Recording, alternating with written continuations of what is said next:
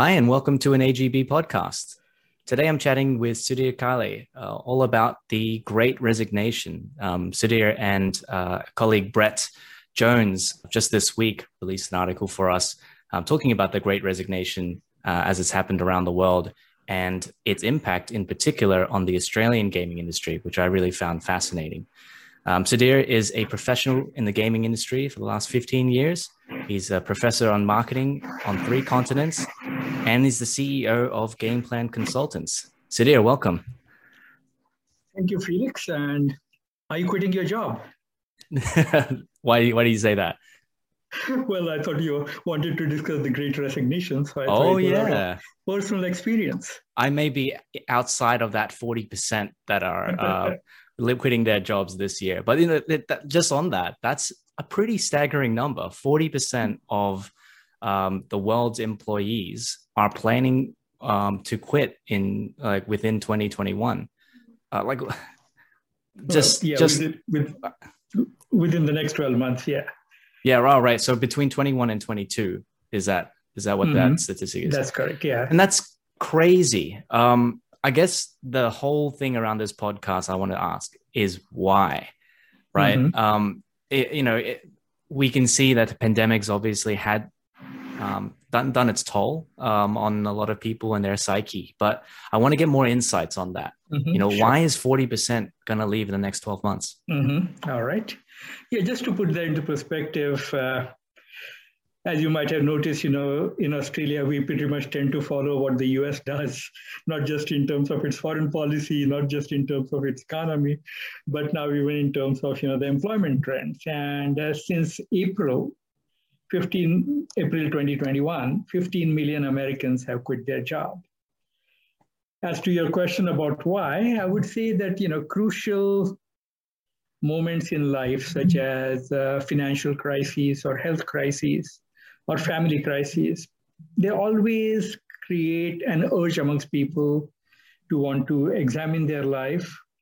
And what has happened now is people are looking at their life through the lens of uh, the chaos that has just ensued uh, thanks to COVID 19. So I wouldn't say that you know COVID is totally the cause of that, but I think uh, it has created uh, the platform which, with which uh, people are really introspecting. And of course, the work from home and the flexible work hours and everything that uh, happened during COVID did not help because I think, frankly, some of the employees got too spoiled and they realized that, you know, hey, it's, uh, you know, I can be as productive as when I'm at work. Why do I need to be at work? Uh, that, you know, I can better deal with my family issues and my professional life when I have uh, the hybrid model or the flexible model. And if the employer requires me to be at work, uh, then there are plenty of other employers that will give me a job elsewhere. So mm. I hmm. would say that this is the confluence of priorities, expectations, and passion. Uh, the priorities have changed. In fact, uh, work life balance is the number one priority of employees when they're applying for a new job in terms of the attraction mm. factors. And it is the number two priority in terms of when people quit their job. Right. I, I saw a report today, actually, just, just a couple hours ago, where it was something around 63% of venues around Australia have reported having to pay staff significantly more just to attract or retain them. We've seen poaching from uh, you know one hospitality venue to another. Significant sign-on bonuses. I think there was one club that paid you know their bar manager a ten thousand dollar sign-on bonus. So it yeah. definitely sounds like there is a massive shortage in hospitality workers. Can you give us a bit of uh, insights into what that actually looks like um, from a customer's point of view, uh, from you know a manager's point of view in these venues? Mm-hmm. Well, I mean, from the customer's point of view, in many hospitality settings now, you know, uh, customers are told that there will be an hour, hour and a half wait to have their orders, food orders delivered. So yeah. obviously, you know, that does not bode well, bode well for customer experience. And from the employer's perspective, I think, uh, you know, again, people are use, using the 20th century methods to solve 21st century problems. In mm-hmm. other words, like you mentioned, you know, throwing money at the problem. and that's not quite uh, going to cut it. With the clubs industry, you know, you referred to Australia, where majority of the revenues come from the clubs and not casinos. Well, what you find is that those clubs that kept in contact with their employees during the 20 weeks, 25 weeks of closure, after the employees were laid off, they did not suffer as much as some of the other clubs, which totally forgot about their employees. And you know, when things started to pick up, when the clubs opened again, said to their employees, "Now come back in." Mm, yeah. Okay. So wherever the clubs have treated their, I mean, the club management has treated their employees as a relationship as opposed to a transaction. Yeah, as human beings, as opposed yeah. to a, just an, an, object that completes yeah. a task. So right? those clubs have done much better. Mm. Uh, mm. Also, as you know, most of the clubs tend to employ younger people in the service industry. Mm. And uh, in Australia, something like 57% of all employees uh, during the lockdown tried to acquire soft and technical skills. And right. one fourth actually got formal qualifications in that regard. Right. So these people are not going to come back to their original job, which you know had shift work involved, you know, which had uh, where they were not really treated, being treated very well. Mm. And another reason, you know, like I said, work-life balance was number one uh, reason for joining a particular company and number two reason for quitting. And uh, in terms of uh, the number one reason for quitting, it was the relationship with the manager. Right. So, you know, clubs like, I mean, lots of club managers like to blame, you know, oh, the government, you know, they paid them money for nothing, you know. Yeah, yeah, I hear job, that a lot. Job seeker and all of those things. But if the number one reason was the manager why people are quitting, then obviously something is wrong with the way the clubs structure their operations, and uh, something is most definitely wrong uh, in terms of the culture. Right. But it seems like that this great resignation, it, you know, obviously hospitality is maybe we're being hit the hardest. Um, but, you know, the, the, whole relationship with managers and some of the other reasons behind them not wanting to come back. I mean, I feel like there's a there's quite a few industries that would be fall foul to the same uh, the same sort of problems, right? Well, yeah. Uh, however, the impact has varied across industries. Hmm. So, for example, you know, in the IT industry, only about uh, 12% of the employees said that uh, they would stay with their current employer, whereas the national average was something like 50%. Uh, so, IT, healthcare, and the hospitality industry, uh, these have been hit the hardest in terms of the number of resignations that they have received. Right. Uh, the other industries, manufacturing hasn't re- hasn't suffered actually at all. Oh, okay, that's interesting. Yeah. What do you think mm-hmm. that is? I think uh, people perceive there to be a greater stability in manufacturing jobs. Mm. You know, because people still need to eat. You know, they need to, to go to their grocery store and buy the products and all of those things, and somebody has to manufacture those things. Someone has to make uh, toilet paper, right? Yeah. Whereas, you know, when uh, clubs stayed closed for you know 18 months or two years, I mean, that's okay. I mean, yeah, people mm.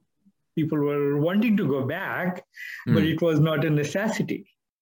Yeah, right. You know, and also there's more stability, there's more consistency, there's more regularity in a manufacturing job than there is yeah. in the service job. Also, like you said, you know, the I think the general consensus that customers have become a lot more rude and short-tempered mm. as a hmm. result of the pandemic Mm. And of course, you have seen that uh, videos in the US where, you know, people in an airplane, you know, they try to beat up the stewards and the stewardesses oh, yeah. and, you know, become very yeah. violent. So I think this mental health is a huge issue all over the world. And I think that is also, it's not just the employees who are suffering, but also the customers might be suffering. Mm. And then after being closed for 18 months, two years, whatever it is, and then to attend to rude customers or, you know, uh, yeah. very unpredictable customers with very unpredictable behavior, uh, that's going to be problematic. Actually, that um, that does also remind me of another article that we that we came across today, which was the MGM resorts mm-hmm. um, utilizing VR in their recruitment fairs yeah. and in their job centers. Um, and then one of the biggest purposes is to let people see what it what it's like to have the job. And in one particular instance, what ha- what dealing with a difficult customer actually right. looks like, and they show it to them in virtual reality. And I just that, that goes to show that there's sometimes it's not as glamorous as uh, what mm-hmm. these job postings posted out to be. Uh, but I, you know, in the end, they do it to reduce turnover, right? Because the worst thing is to train up somebody for a week right. or two weeks and then them quitting when they just they, you know can't deal with that difficult customer. Didn't mm-hmm. expect it to be like that. Um, yeah, it, I mean, just from all this, it, it sounds like there is a lot of issues facing clubs and in the hosp- in the hospitality industry. Yeah. Well, there are but, two issues mm. when it comes to the MGM example, and I found that very interesting. Mm. Uh, the first is that uh, yes, they show the customers and the employees or the employees dealing with difficult customers. However, what needs to come through is that human touch, the human touch on the part of the supervisor, the human touch on the part of the manager. Right. Okay, just to show the employee that, hey, you know, you're going to have to deal with rude customers, that's fine. You might weed out a few. But then a better example of that is the online shoe company Zappos, which, right. you know, they do less than 5% of their sales over the telephone. But no matter who the employee is, you know, could be the hiring for CEO or CFO, or it might be a frontline employee, everybody has to work in their contact center for about six weeks Right. And that's where they solve most of the customers' issues, you know. Now, these people don't get paid much, you know, on an average eight to twelve dollars an hour. However, Zappos pays their employees something like uh, four to five thousand dollars if they want to quit within the first two or three months of joining the company. Right. And, and the reason for that is that, uh, hey, you know, I mean, again, five thousand dollars is a lot of money for somebody who's making eight, ten dollars an hour. But if the employee is disgruntled and they stay, then they are going to corrupt the company culture. And mm. disengagement is very contagious. Right. Right now in Australia, only 9% of the employees are, are engaged. Being engaged means going over and beyond the call of duty. Mm. Yeah, to solve uh, the company's uh, customer problems or you know uh, whatever the issues the company may, might be facing. Yeah. And I think that's at an all-time low. And I think that's the harbinger also of the great resignation, yeah. in that people's heart is not in their job. So and yeah, they're, they're again, not in this. Their, their heart's not in it because of just the, that kind of quarter life, midlife crisis as a result of the pandemic, or are there other factors that that's causing that? Well, I think there are, I mean, again, you know, one is there are multiple opportunities now. Like I said, you know, mm. 50% of the people basically upskilled, right? Mm. So they don't want to go back to their original job. Uh, other industries have opened up. So why would you want to engage in this, you know, uh, uh, shift work, mm. dealing with drunk gamblers who could be rude, and then, you know, having your uh, 30 minutes break in a break room that is infested with cockroaches and uh, dirty microwaves and all of those things. Mm. So I think it's it's again this whole issue about uh, uh, the culture that's prevalent in most of the club industry, and uh, I think the good way to start now. I mean, there needs to be that reset button to be pressed.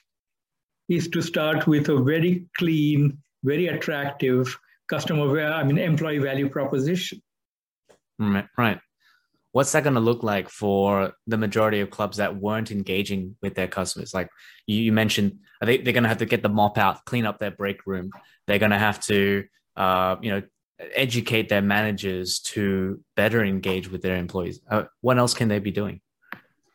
Well, uh, okay, so I think uh, you know just the we in the marketing jargon we call it internal marketing. Mm. Internal marketing is making the job and the job product using marketing like techniques very attractive to prospective employees and current employees.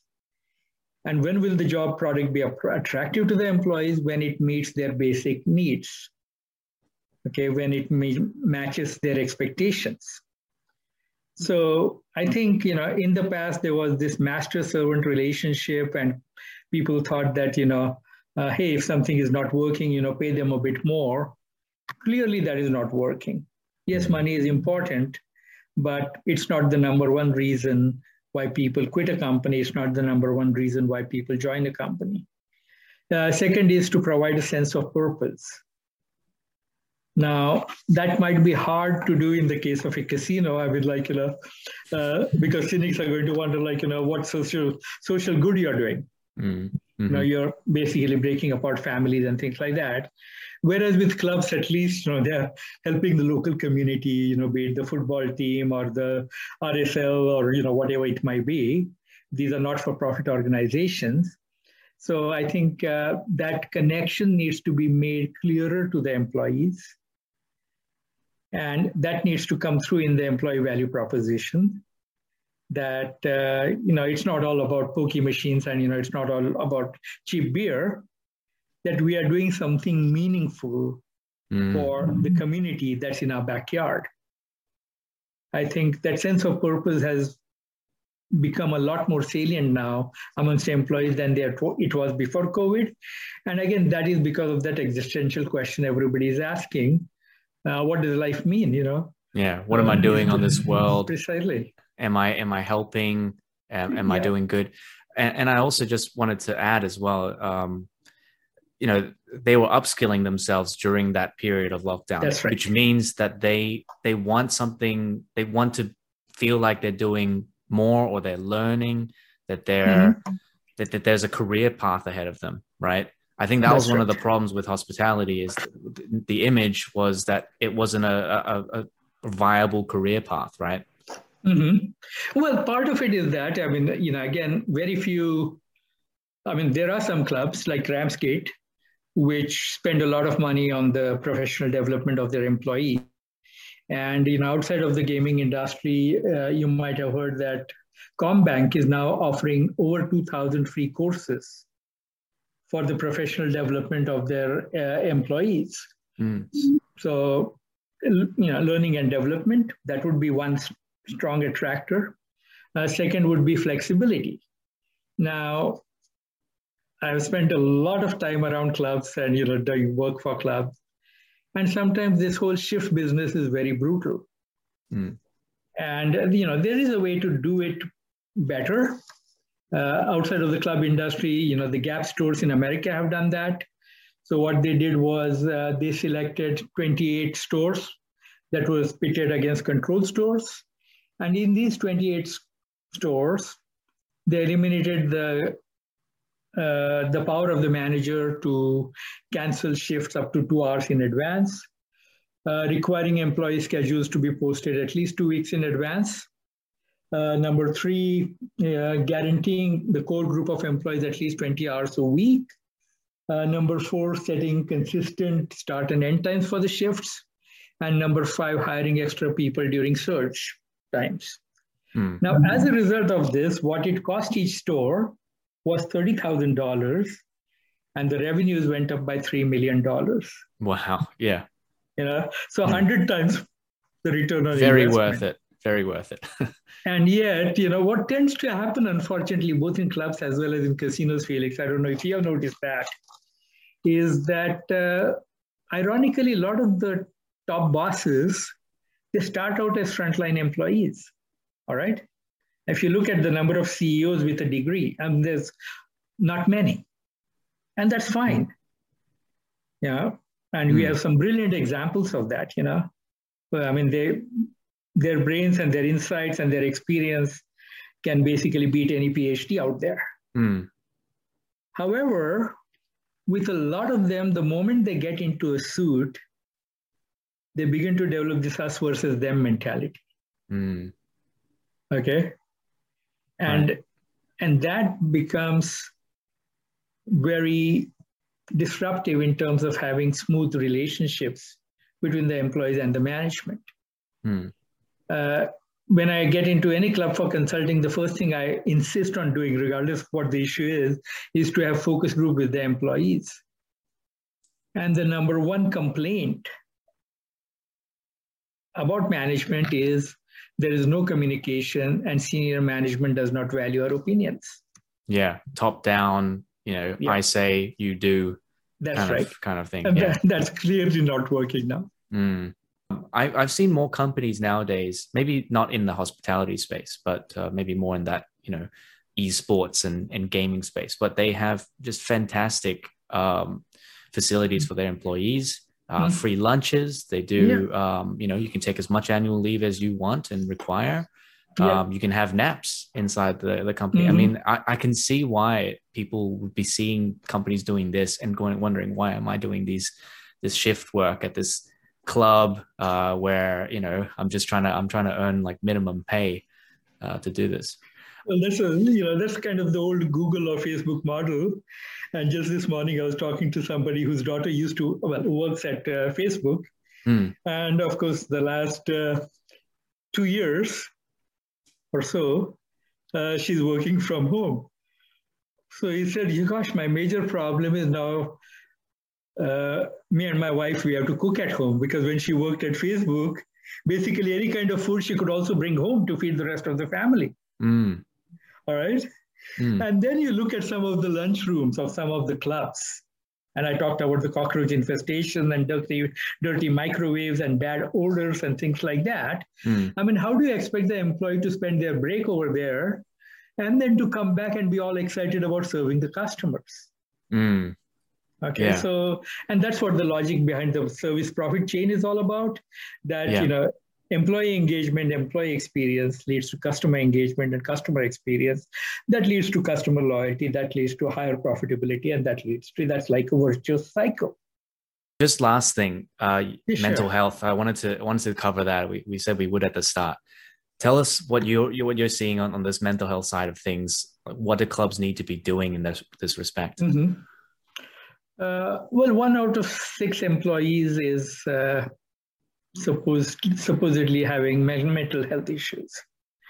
Uh, that's uh, more than 15% of all your entire workforce. And, uh, you know, that can be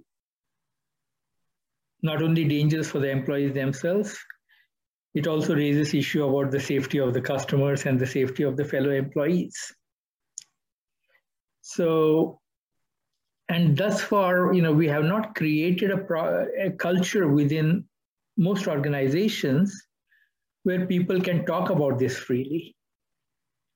People can discuss these issues with their coworkers, or they feel safe enough to go to their manager and saying, you know, hey, you know, I may be going through this particular issue. Mm. Uh, and the organizations are not really devoting enough resources to tend to these issues. Uh, that being the case, a lot of the things are being swept under the rug, and uh, you know that can that can lead to also you know people quitting, not wanting to go. We talked about the low level of engagement earlier, uh, higher accidents at work. Uh, so you know that's the vicious cycle as opposed to mm. the virtuous cycle that we talked about earlier. So I think uh, you know that needs to be mental health needs to be uh, one of the top three issues, yeah, or top three priorities in terms of the club's agenda or in terms of the list in terms of to do as far as the culture is concerned. So you know it should be mental health, it should be respect for the employees, and and the third should be creating a culture that basically incorporates uh, the expectations the mm. changed expectations of the employees. What does it look like if you say a, a, club needs to put more resources into mental health? Are we talking about hiring a, a counselor uh, or, or, someone that can actually help them through some of these issues? Like, or you know, is it training the managers to well, deal with issues like this? Yeah, the first is you know just the basic training uh, of the managers, how to how to detect when the employee has a problem uh, how to talk to the employees because you know that should be the first port of call yeah second would be a counselor third would be to provide activities at the workplace you know, it could be yoga it could be meditation it could be uh, exercise facilities or it could be you know provide them free passes to a gym whatever it may be so that the tension can get diffused mm-hmm. And lots of enlightened organizations are doing that. Some companies actually have state-of-the-art meditation centers and Buddhist monks, you know, mm. available on call to teach their employees, you know, how to uh, resolve stress and uh, issues that are causing them problems. Yeah. So from all this, I, I bottom line, right? Treat employees like they're human beings. Treat yes. them like they are the valuable assets to your company as they are, right? What else would you would you say? Well, I mean, a lot of companies can do without a CEO. Nobody can do without a frontline employees. All right. Mm. So, I mean, you don't have frontline employees, you know, you cannot open your business.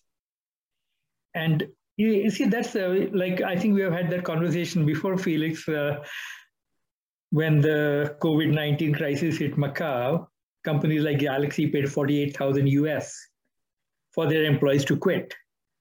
All right. Mm. So if you can afford to pay that kind of employee money to have your employees quit, then why not spend some money on customer retention? Do a 360 degree analysis of what the expectations and the needs of the employees are. Be a bit more creative and be a bit more employee centric when it comes to assigning shift work, like we saw in the case of Gap. So it's not like you're spending money, it's you're making money mm. by making life easier on your employees. So don't look at it as an expense. I think wherever you treat employees better, it's always a win win proposition. Mm. Well, on that, Sudhir, um, just wanted to say thank you very much for this thank very you, insightful chat. Um, wish we could keep talking about this, and maybe we will after we turn off this podcast, Sudhir. but thank you again for your time. Hey, my pleasure, and you know, love talking to you as always.